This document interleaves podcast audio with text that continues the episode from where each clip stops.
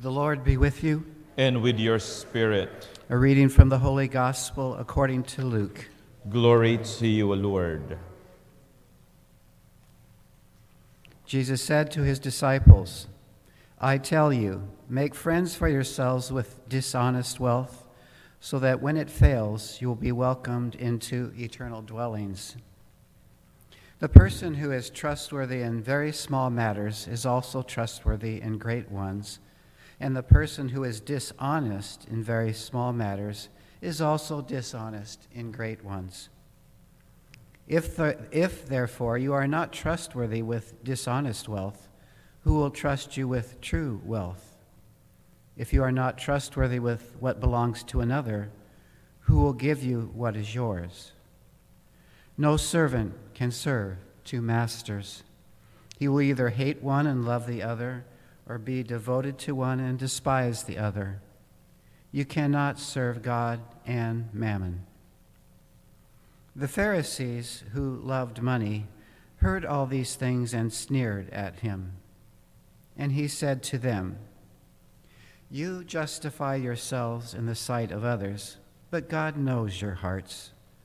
For what is of human esteem is an abomination in the sight of God.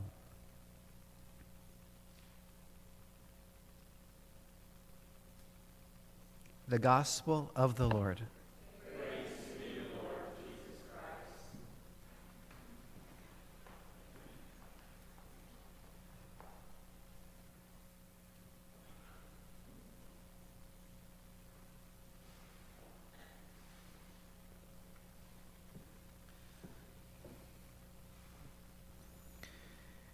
You cannot serve both God and mammon. The word mammon comes from the Hebrew word mammonas, which actually means debasing wealth, debasing riches. And uh, it is being reinforced by the very first words of Jesus to his disciples in the gospel today when he warns them about making friends for yourselves with dishonest wealth, meaning asking them to make friends with dishonest wealth. What does this mean?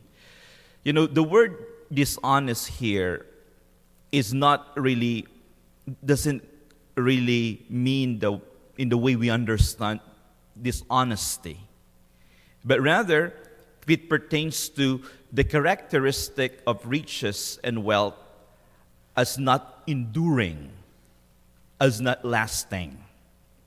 Jesus makes a clarification right away.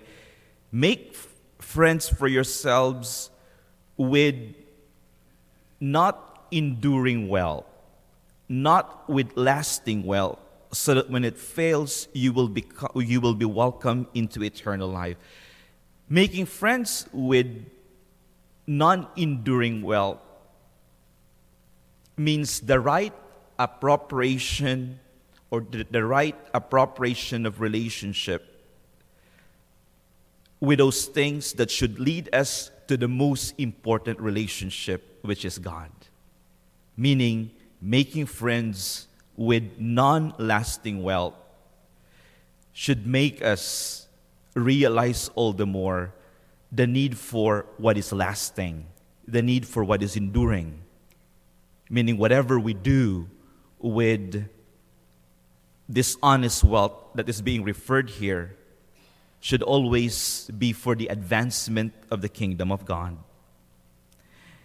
And Jesus uses very interesting, uh, very interesting verbs in his criticism of the human person's attitude towards wealth. He said in here, You cannot serve both God and mammon. Possession should serve us, not the other way around. Serving is only is only appropriate to God and with one another, not when it comes to possession. Rather, possession should serve us. And also, the evangelist Luke refers to the attitude of the Pharisees in the gospel today when it comes to money. Luke said, the Pharisees who loved money. But in the scriptures, the word love has a very specific use. It doesn't refer to, to non um, to, to non-human things. Love, the subject of love is always God and the human person. Never, never anything that is material. So when, when evangelist Luke says in here, the Pharisees who love money, Luke was already emphasizing the inappropriateness, the inappropriateness of loving when it comes to material things. Reflecting on of all of this, let us ask ourselves, you know, what is my attitude towards material wealth? towards money? Do I possess them or do they possess me? Do they serve me or do I serve them?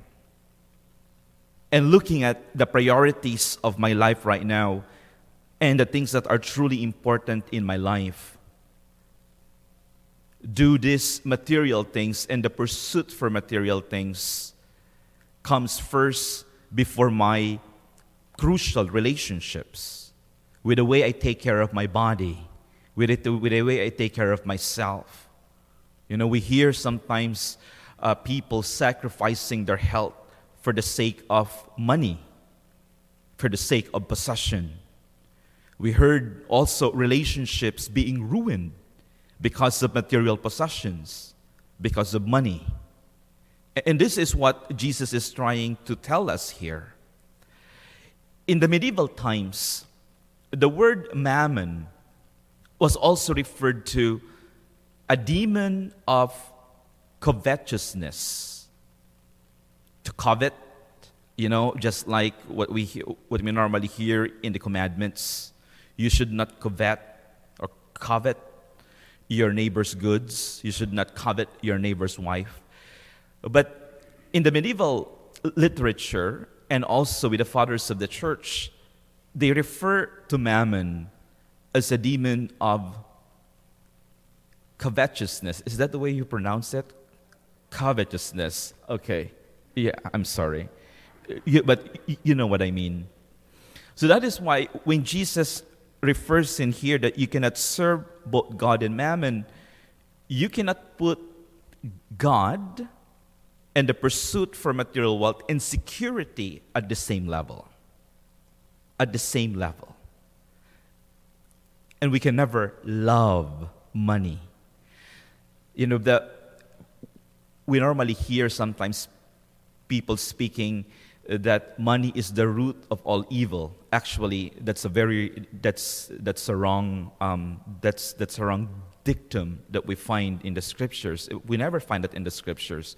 But rather, St. Paul said, the love for money is the root of all evil. The love for money. And why is that? Because love is only appropriate for God and with one another. And when we put material things over God and over one another, then that is the path to destruction. That is the path to division. And that is the path to debasing the very identity of us as children of the Father.